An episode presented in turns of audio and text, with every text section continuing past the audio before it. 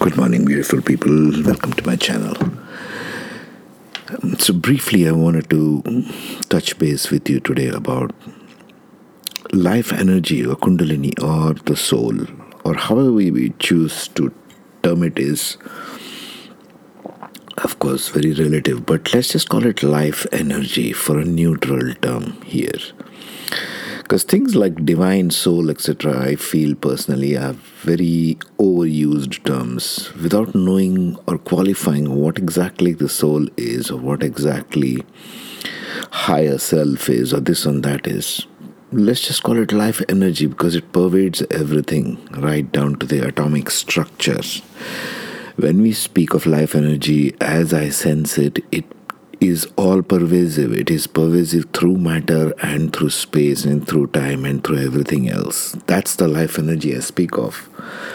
So it cannot be really, in the strictest terms of it, not the way I sense it, as individuated. It's everywhere. You cannot draw boundaries around it. It's just everywhere.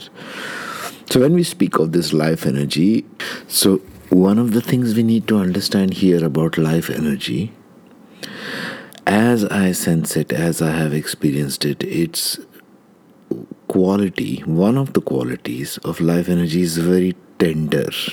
It's very sukshma, as they call it in Sanskrit. It's very fine. It's very tender in nature. So it's not got rough edges. It's not like matter or it's not like something that is solidified into a form of fixed points of view or it doesn't have any specific quality to it although it can go into any quality it wants. But its essential nature is of tenderness. So if you want to touch base today just think about tenderness of life even the embodied life forms as we know it the plants the animals all of us human beings all these living breathing creatures that we know of these creatures who are living breathing reproducing as beings as sentient beings.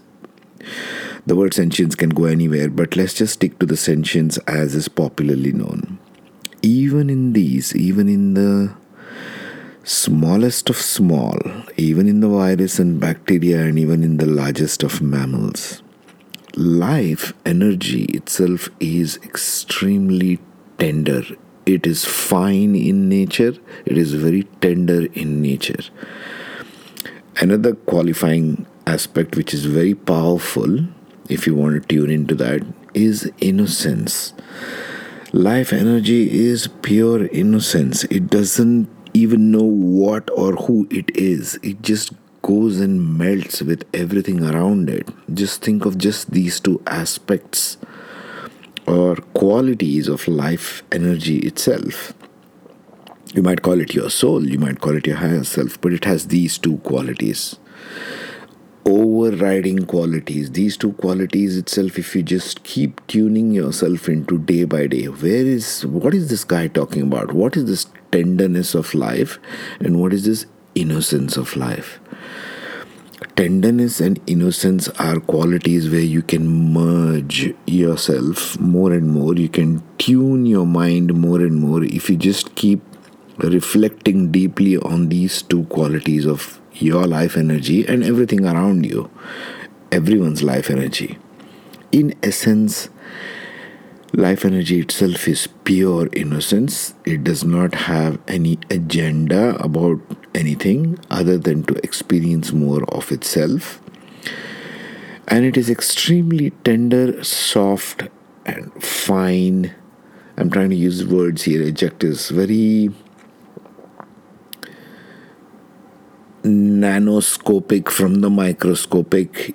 You see what I'm saying? It's extremely fine and tender in its scope, in its direction, in its nature, in its the way it shows itself to us in all aspects. You got to look and hunt for the fineness in everything. Then you are tuning into the life energy part of it. You're not tuning into the grosser aspects, you're tuning into the finer aspects. If at all there is a goal to this whole game we call spirituality, I would say at this point in time it is that. We are all hunting for that pure innocence, that pure fineness, that pure energy of the most tender part of us. That's what love is. When we hunt for love, it is most tender, it is most vulnerable, it is the closest energy that is surrounding the most intricate part of life energy. If you take life energy as a dot, the borders of that dot is a love. Okay? What we would try to call in spirituality is unconditional love. Okay? That's what protects the life energy itself. Life energy is even beyond love. But this is the closest you can come. Imagine thinking of your soul or the all pervasive oneness as a dot. And the borderline of that dot, the outer circle of that dot, is love. It guards it. So you cannot get to it really without crossing the boundaries of love itself. That's what causes the merge. That's the heart center, and so on and so forth. But just for today, just for now, think of your soul, your life energy, whatever is waking you up in the morning, taking you to different directions. You may be working, studying, doing anything. It doesn't matter what you're doing.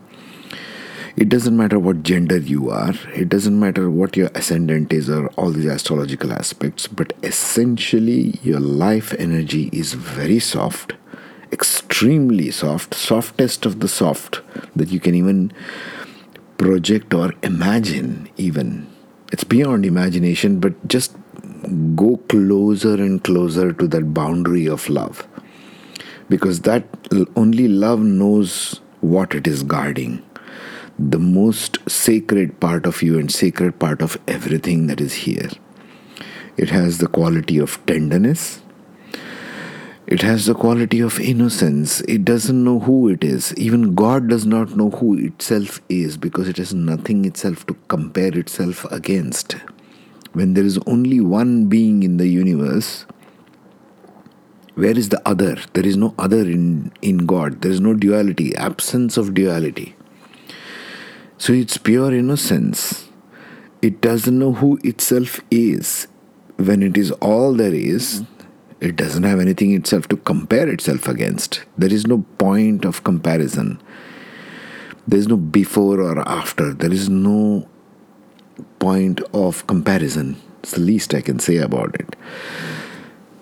Think about tenderness and think about innocence. The more you get closer and closer in touch with your innocence, the more you fall in love with yourself.